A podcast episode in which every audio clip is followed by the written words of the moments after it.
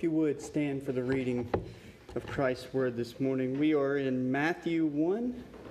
If you have your Bibles or your app on your phone, Matthew 1, Gospel of Matthew. We'll begin at verse 18. We will end with verse 23. May you hear the word of Christ this morning. Now, the birth of Christ took place in this way.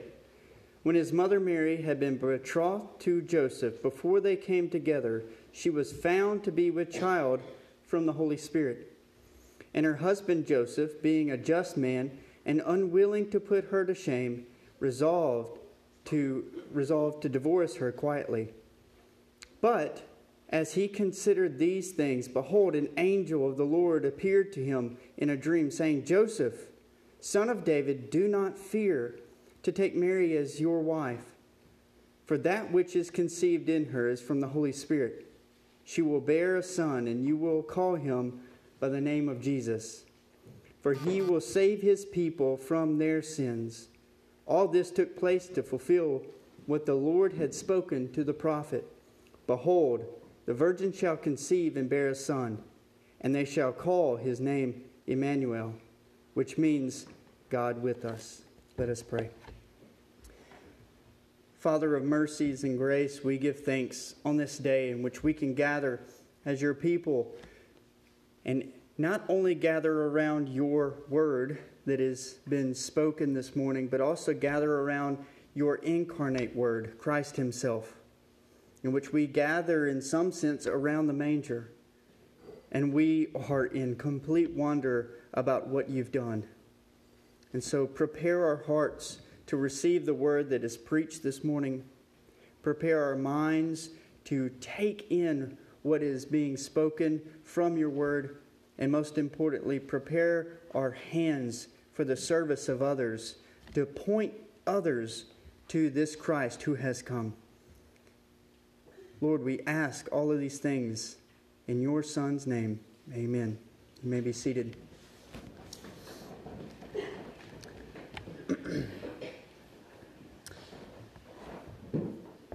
As Sherry and the girls uh, gave just a few minutes ago, I think you could see the theme of hope time and time again. And so I thought I would lay out each of the sermons in the next three weeks around what is being taught up here with the Advent candle. And so, with uh, the ladies who presented a few minutes ago of hope, we will continue to look at what hope is for us as the church. And so this morning's title is The Promised Messiah Hope in a Hoping World. And we've all hoped in one way or, the, or another, haven't we? Advent simply is about, and I've said this earlier, anticipation, preparation, and exaltation of Christ. We anticipate with Israel how they anticipated the coming of this Messiah, this Christ who would come.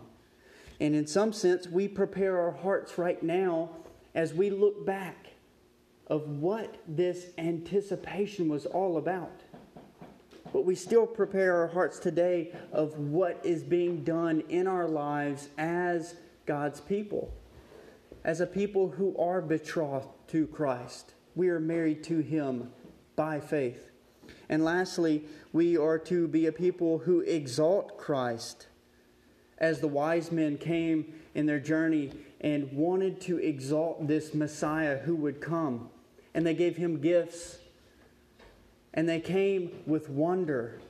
Hopefully, all of these things stir in our hearts in the next few weeks as we continue to look forward to this Christmas day in which we celebrate Christ's birth. And there's no greater psalm well, there's plenty of good ones, but there's no greater one that reminds me of this exaltation, this preparation of God's people than Psalm 98, which says, Shout for joy to the Lord, all the earth. Burst into jubilant song with music. Make music to the Lord with the harp, with the harp and the sound of singing, with trumpets and blasts of ram's horn. Shout for joy before the Lord, the King. Some of the most notable scriptures for the season come from the prophet Isaiah. If you've been to any church at any time, you've probably heard about two particular chapters of Isaiah as it relates to Christmas time, and it's Isaiah 7 and Isaiah 9. Isaiah 7 says this in verse 14 Therefore the Lord will give you a sign. Behold, the virgin shall conceive and bear a son, and shall call his name Emmanuel. Or Isaiah 9 6 that says, For to us a child is born, to us a son is given, and the government shall be upon his shoulders, and his name shall be called Wonderful Counselor Mighty God, everlasting Father, and Prince of Peace. Both of these passages, plus dozens of other, they expect, they long for, they hope for this Messiah figure who will show up and he will establish God's reign on earth as it is in heaven. And so, as Isaiah alludes to in these passages, the king will come mysteriously and he will also come miraculously through a virgin, a woman whose womb has never seen the likes of a child. Or, Isaiah also points out that this king will come powerfully, yet humbly as well. As a wonderful counselor, a mighty God, everlasting Father, and Prince of Peace. But as Sherry and the girls reminded us earlier, it's about hope hoping that this king would come. But there's a difference, church, between biblical hope and sometimes how we use hope in everyday language. Everyday language, we might say something like, Well, we're hope we're not getting sick. You feel the sickness starting to come, and you think, I've experienced this plenty of times before. I hope I'm not getting sick. Or other times where you say, I hope I'm not going to be late for work knowing that you have to be there at a certain time and you're not quite sure if you're going to make it on time. Or the hope that I saw this past week that your high school football team will win a state championship. Right? We hoped. And we also saw it happen. But these senses of hope that we use in everyday language is close to wishing, isn't it?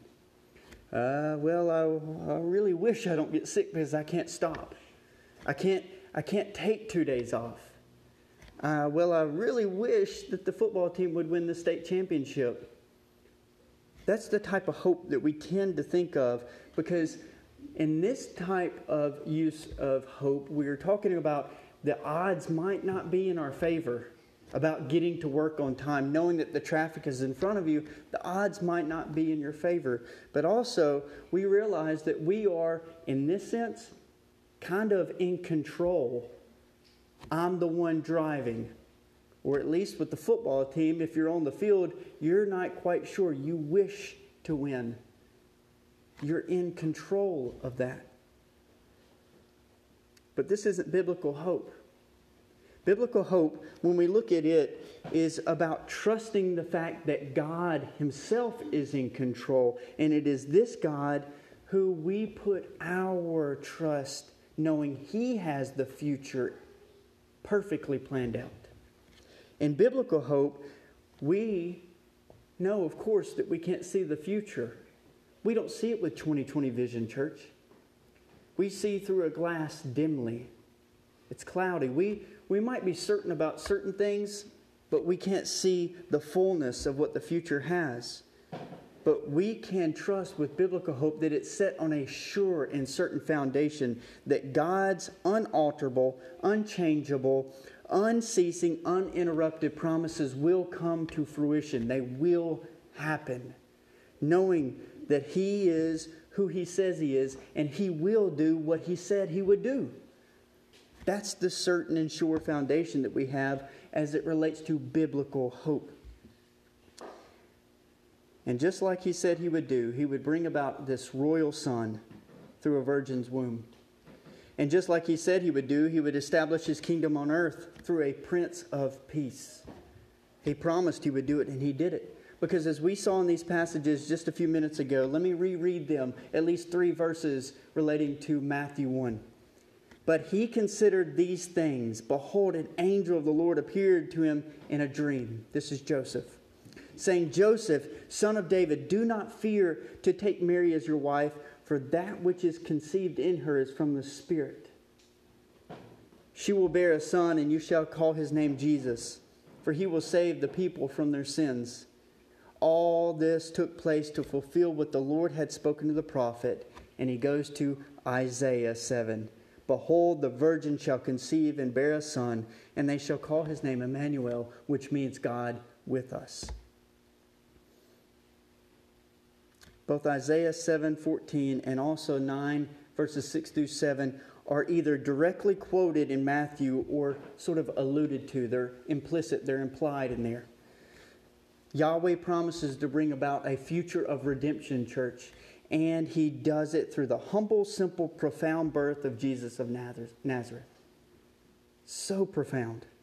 So our hope is not found in possessions. It's easy, isn't it, in today's world, to find our hope and our identity in the possessions that we have. Or our hope also is not found in the riches that we have in our bank accounts or in our pockets, as good as those gifts are. Our hope also isn't found in any statuses that we carry. Think of the statuses that you have, whether that's at work or in just everyday world that people know you as blank. As great as those statuses are, and they remind us of the responsibilities that we carry, we are not equal to our statuses. And lastly, hope is not found in power, or at least a certain type of power. The irony of the Christmas season is that it pulls at our consumerist hearts. It's so easy in America to be caught up in buy, buy, buy, and buy. As if we can show other people how much we love them through a possession of a thing.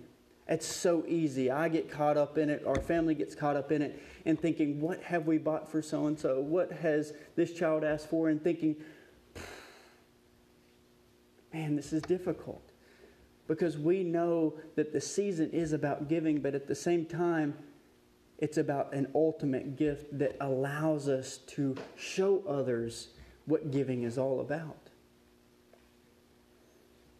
As church, as wonderful as thoughtful gifts are, we must remember the season is about the light of Christ Himself, who comes into this dark world to offer true hope. Our hope ultimately is found in a person who possesses all things in heaven and earth, the one whose riches are discovered in actually losing everything,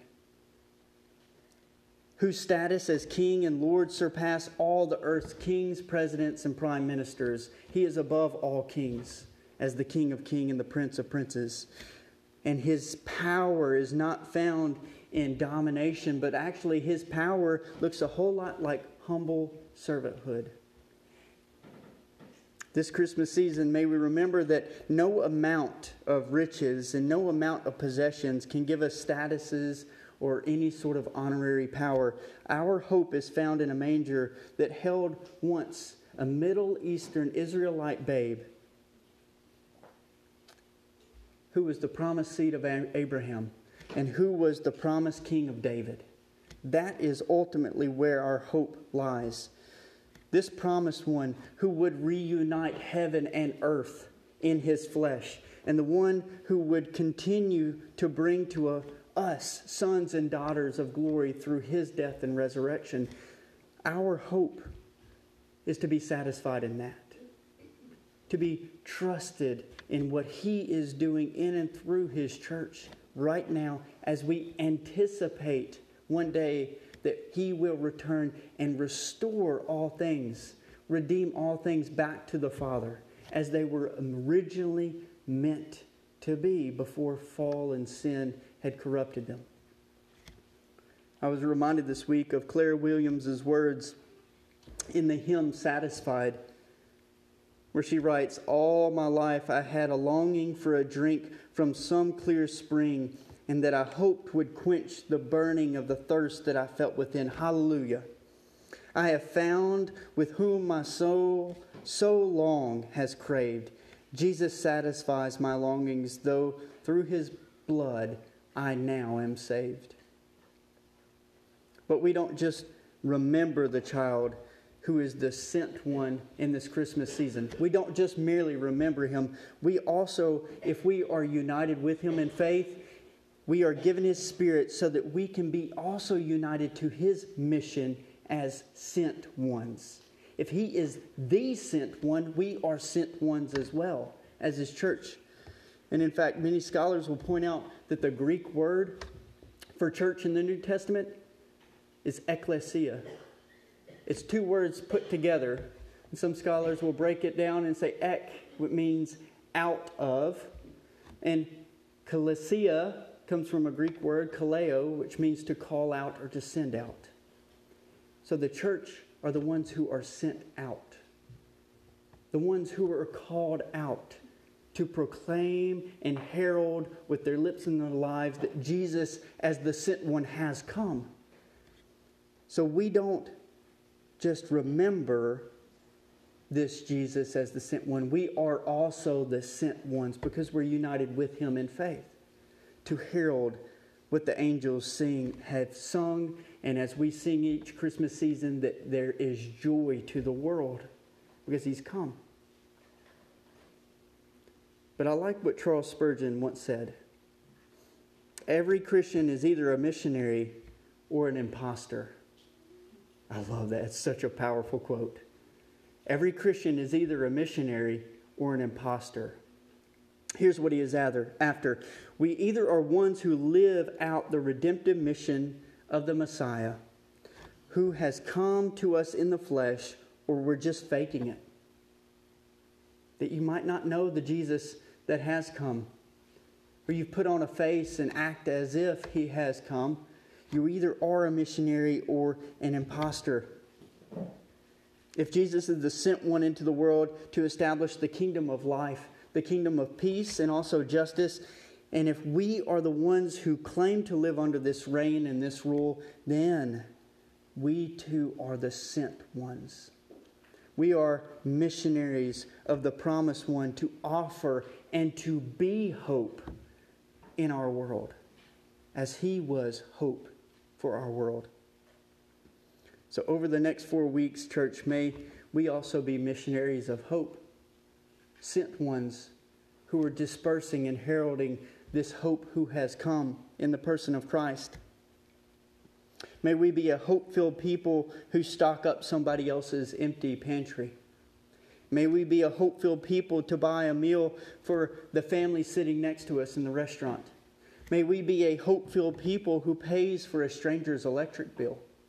May we be a hope filled people who take parents who are struggling this year financially to shop for Christmas presents for their children. And of course, as a hope filled people who tell our friends and strangers about the one true hope of this world, Christ Himself, who is God in the flesh. Let's pray. Father, we thank you again for the reminder that we hope about a lot of things, but ultimately, deep down, it's wishing. So may our hope arise and be founded upon biblical hope, which looks a whole lot like trusting that you are the one who is fully in control, and that in reality, the odds are not against us because you are the one who holds the world's odds in his hand. And as we're reminded through the passages of Isaiah 7 and Isaiah 9, that you promised that you would send this king through the virgin's womb, and he would come humbly as a king. And we see this beautifully captured in this birth of in Bethlehem of this Christ, this Jesus of Nazareth and so, Lord, as we continue to work through this Christmas season, may we remind, be reminded that He is our hope.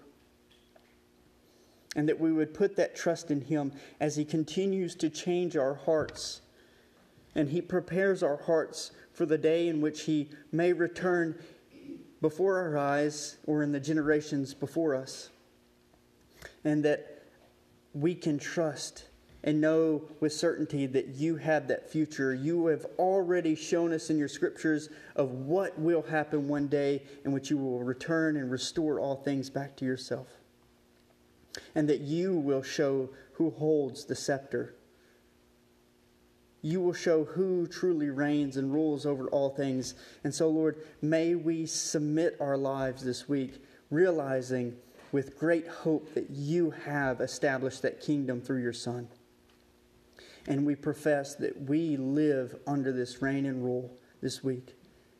And so we not, may not just be a people who think about hope and remember hope, but be a people with hope as we show the world around us with our lips and lives that the King has come and he has established his reign and he invites us to be missionaries of that hope. Prepare our hearts, Lord and prepare our hands and heads as we continue to profess this truth each and every day this week. We offer these things in the name of Christ. Amen.